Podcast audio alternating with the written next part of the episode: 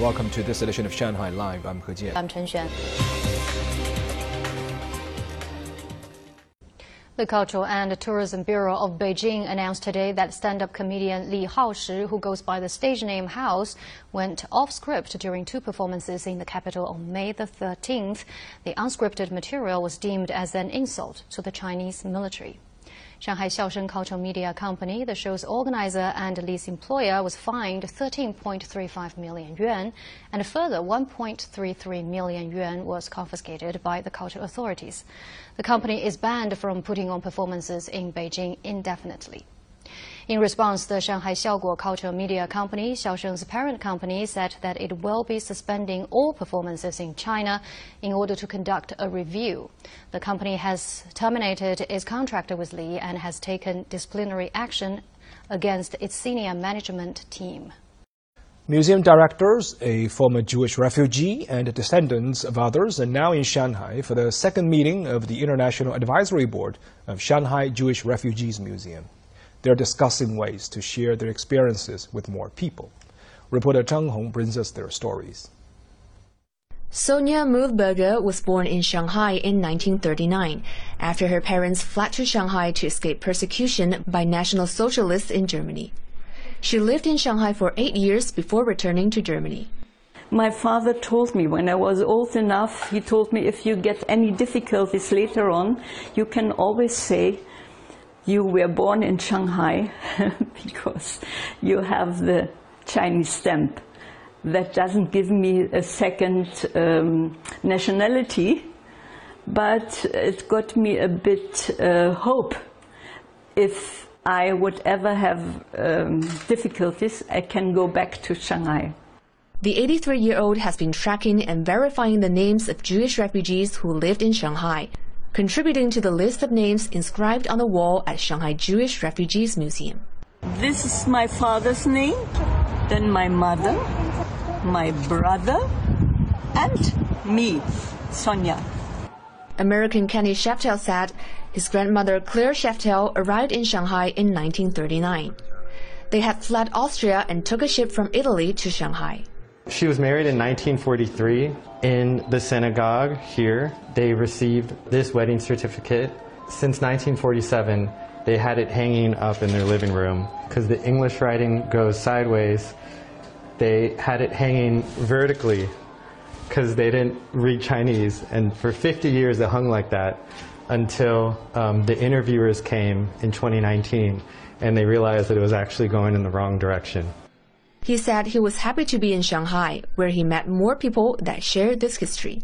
But I've only met one other person who shares their family history in Shanghai until I came here and I met some other people as well. It's important to know of the uh, amazing relationship that the Chinese and the Jewish people had. If it weren't for the people of Shanghai, um, I wouldn't be here today. Paul Martin from Florida Holocaust Museum is also on the advisory board for Shanghai Jewish Refugees Museum. He's looking forward to future cooperation with the museum. We have over 22,000 artifacts in our collection. We display some information about the history of what happened here.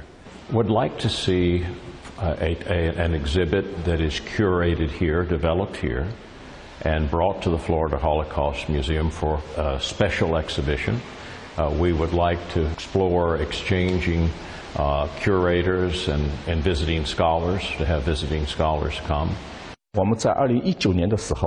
The International Advisory Board of Shanghai Jewish Refugees Museum was set up in 2019. In 2020, we expanded our museum after consulting them. Today, we're holding the second meeting.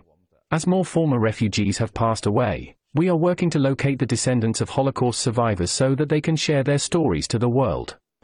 According to Chen, some 20,000 Jewish people from Europe fled to Shanghai to escape Nazi persecution between 1938 and 1941. To commemorate Jewish wartime life in Shanghai, the city set up the Shanghai Jewish Refugees Museum in 2007. Zhang Hong, Shanghai Live. Housing prices in 70 major Chinese cities saw slower month-on-month growth in April, according to new data from the National Statistics Bureau. And fewer cities are now reporting growing housing prices on a monthly basis, especially for purchases of pre-owned homes. Our reporter Zhang Shixuan finds out more about the housing market and new regulatory policies intended to stabilize it. In the first four months of the year, the Statistics Bureau says the growth in the value of homes sold significantly outperformed housing sales by floor area. So it would seem people's economic confidence is coming back, and they're trading up even when the prices are rising. The country's real estate development climate index climbed for the fourth consecutive month to 94.78 in April.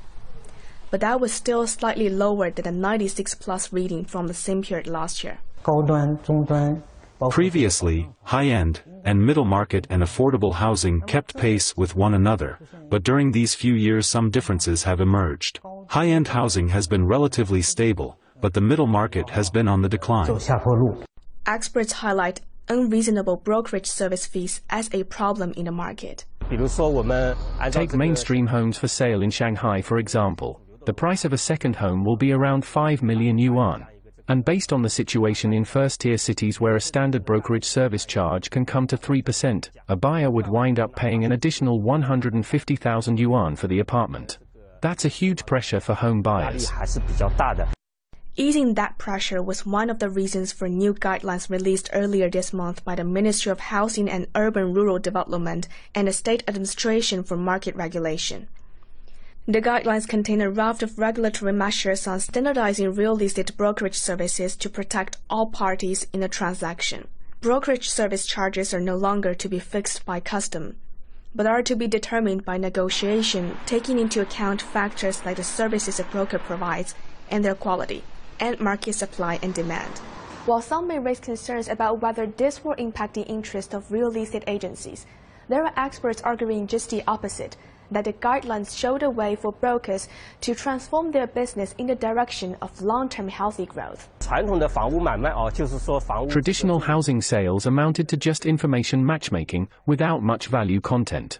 Charges like this are on the way out, but if a broker offers services with high added values, clients may be willing to pay for them. When a homeowner takes possession, he has an asset worth several million yuan so they need things like help with asset planning and custodial services. The new measures aim at promoting a healthy and sustainable development in the real estate brokerage sector.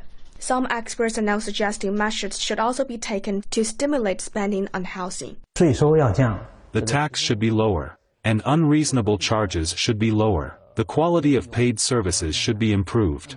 Leading agencies and the regulator can form a large online platform, which could also offer financial and insurance services during the transaction process. Data from Housing Transactions and Services platform Beike show that in March, the mainstream mortgage interest rates of first home buyers averaged 4.02%, down by 2 basis points from the previous month. Zhang Shixuan Talks.